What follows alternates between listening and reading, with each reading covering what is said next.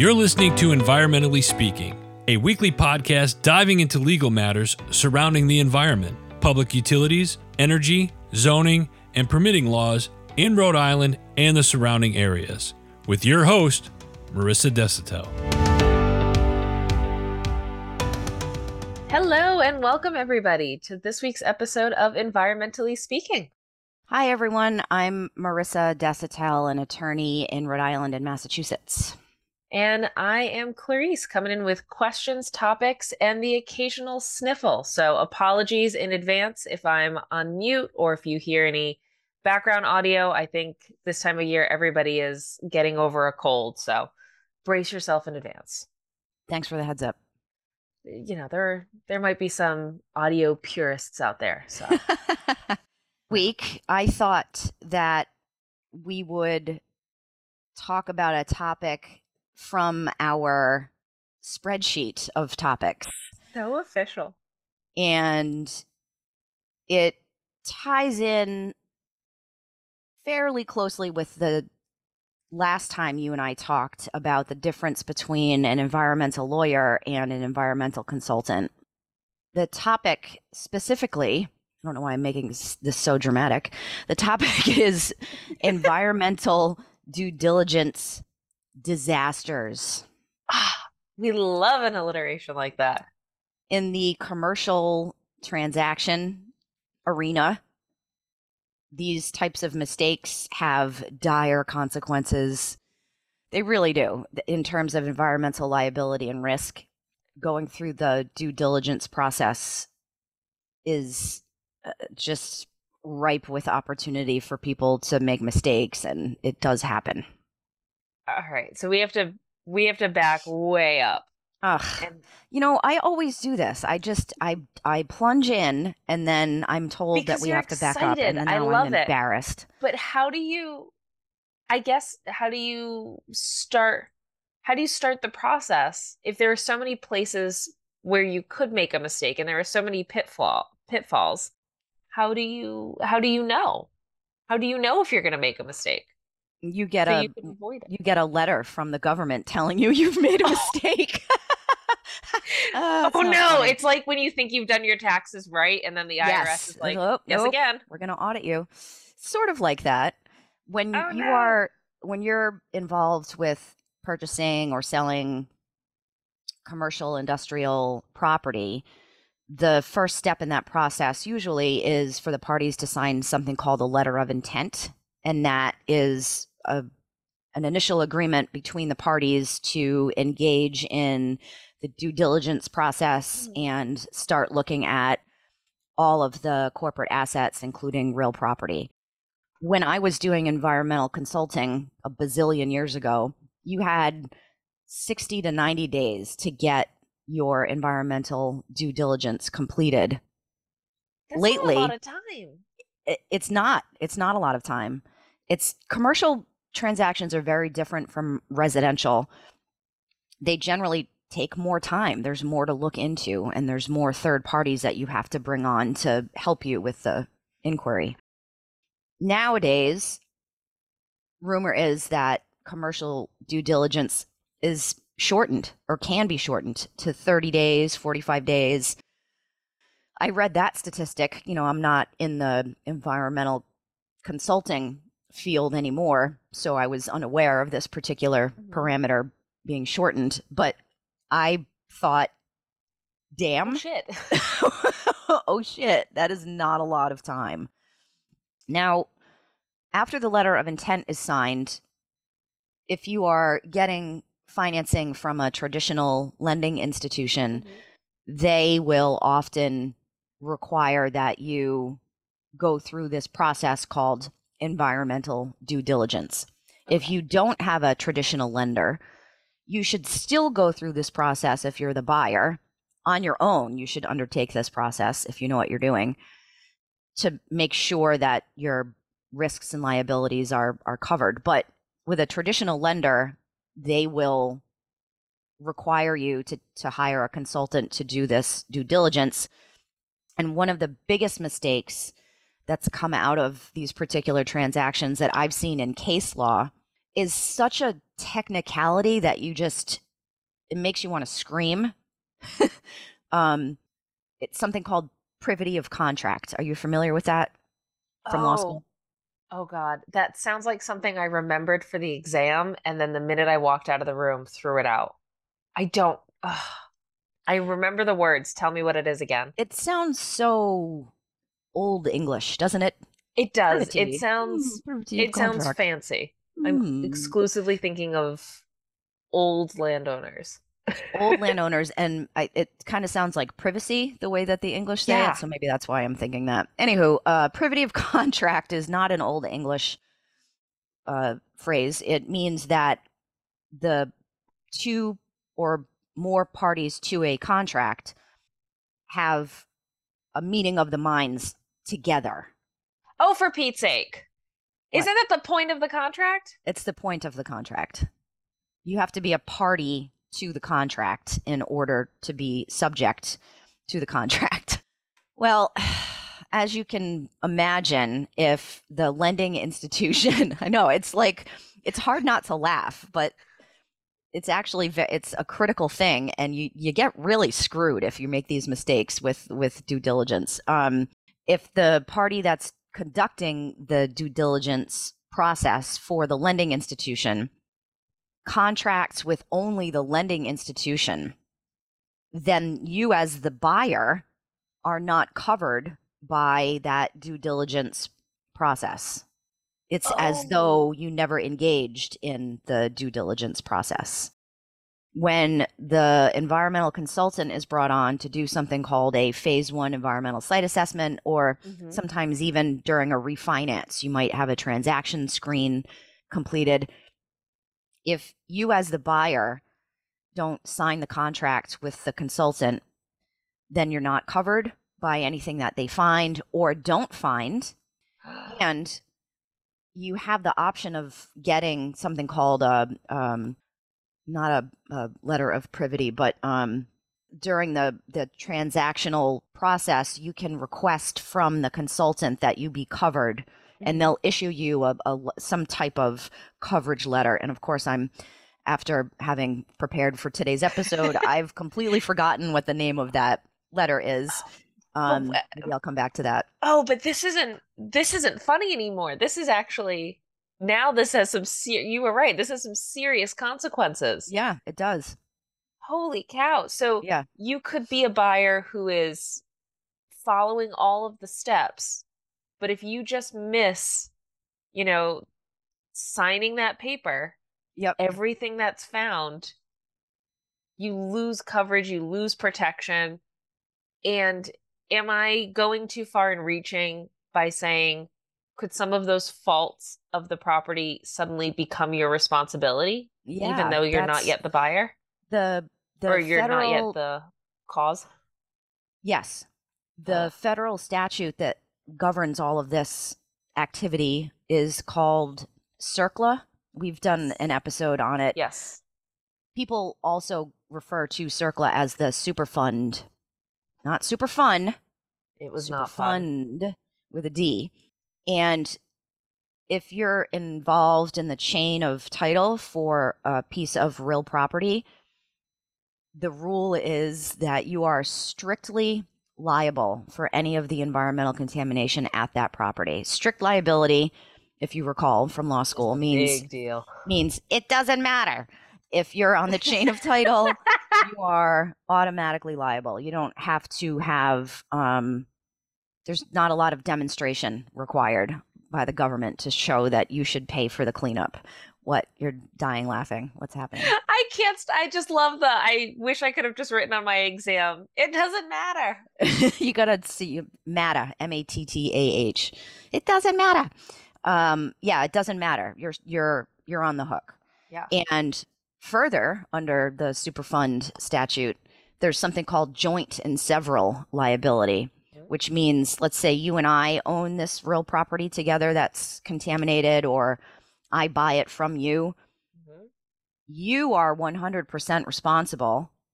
I am also 100% responsible. It's both of our faults, no matter what. and the way that that works out that the way that that framework works out in the context of environmental litigation is the parties just going at each other like like cats. Now you did this and you did this, and the and the government says you guys figure out, you guys apportion liability and contribution, and we're just going to tell you that we know you're responsible because you're on the chain of title, and so you you have to, you're responsible for 100% of the cleanup. Oh. The purpose of the environmental site assessment is to cover your ass. You hire a, a qualified professional you enter into the contract with them, hopefully. They do a comprehensive review of all available materials.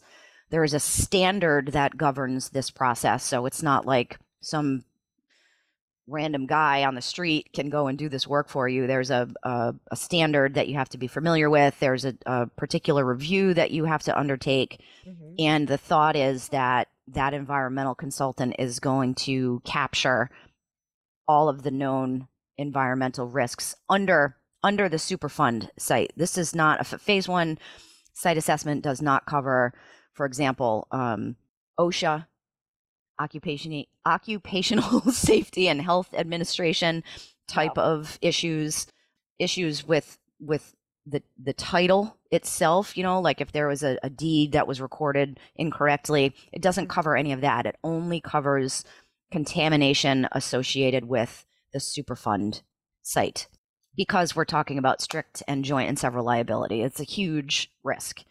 So, the first mistake that I'm familiar with is this issue where there's no privity of contract between the buyer and the person that, or the company that's doing the site assessment.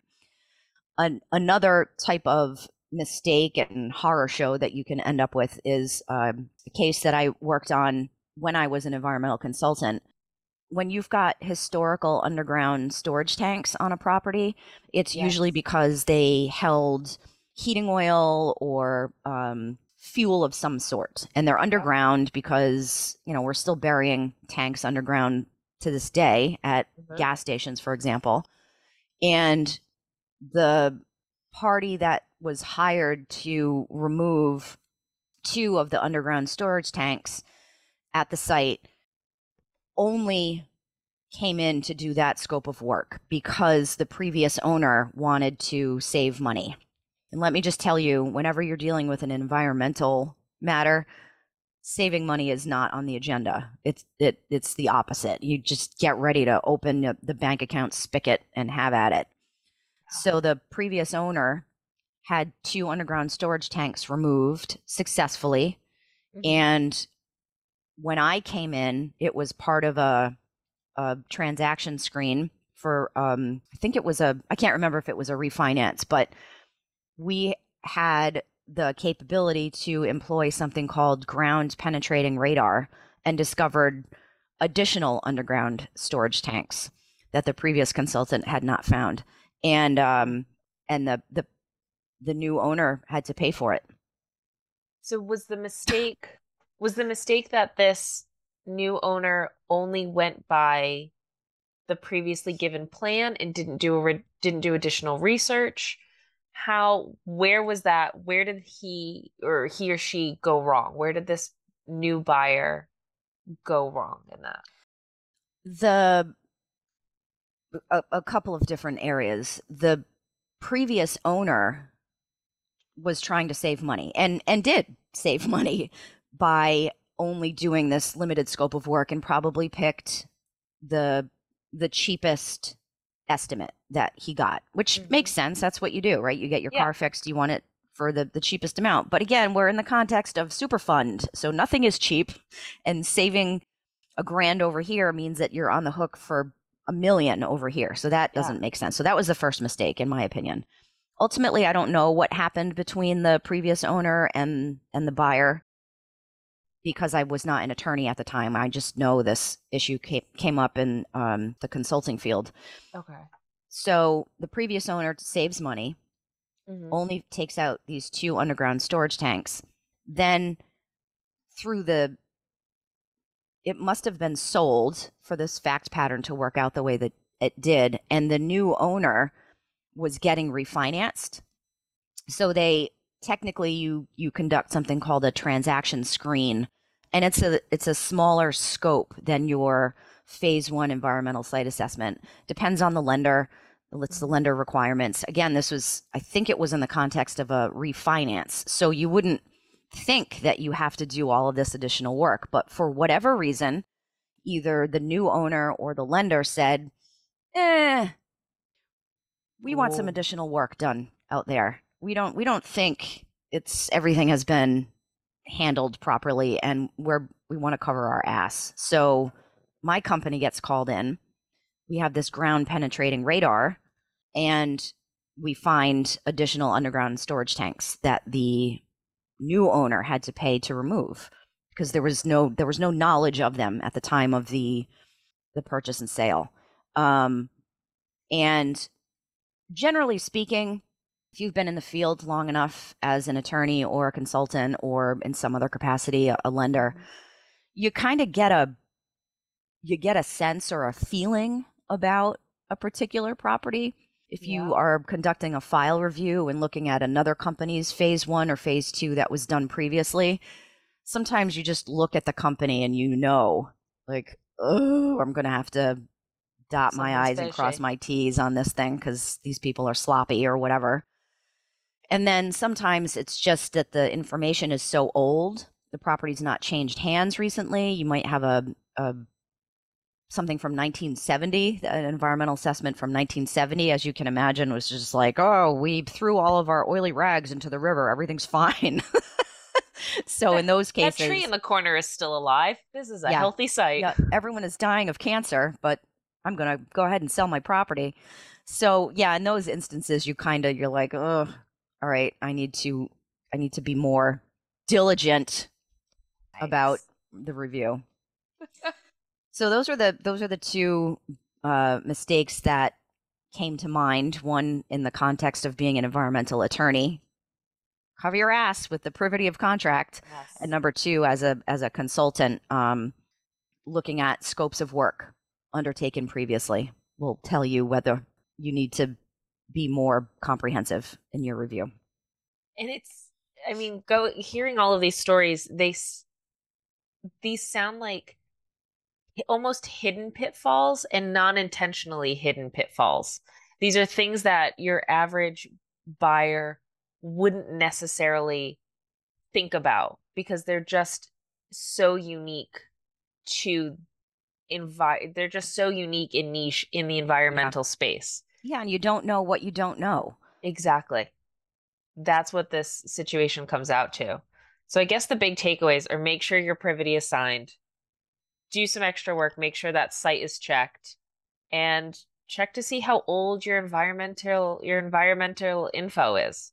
What's yeah, the date on and, that? and get a reputable consulting firm. Don't go for just the cheapest option. Yeah. Pulling back to last week's episode, um, relying on your experts, making sure it's somebody that you can trust, somebody who's going to help guide you through the process because we don't, it- just like you said, you don't know what you don't know, and you don't have to know it. Having yeah, that just have expert to have the calling that person and in. the Yeah. right person to do the job for you. Exactly. Oh, I these know why are we're laughing so much. You know, this I- is like a, a very stressful and serious issue. People like file for bankruptcy and are it's panic impacted. laughing. It, I That's think it is. is. It's panic oh laughing. like, God, I hope this doesn't happen to me. exactly. Well, I'm I'm not going to be buying a defunct gas station, so I think I'm okay. okay, good. Maybe that's the new takeaway. Don't buy a defunct gas station. No, no, because we need folks to redevelop contaminated properties. We need these properties to be reused. We don't want them to just sit there. We want the contamination cleaned, but you got to go about it the right way. That's true. Somebody else should. I'm not going to do it. No, you're not buying it. I will I will support somebody in their efforts. Okay. Well, hopefully this episode did. Here we go. So, All right, listen, if you have any questions about Yes. this, I am no longer allowing Clarice to give out email addresses because it's wrong every time, um, which is funny, but you know, if someone has a question, I would actually like for them to get in touch.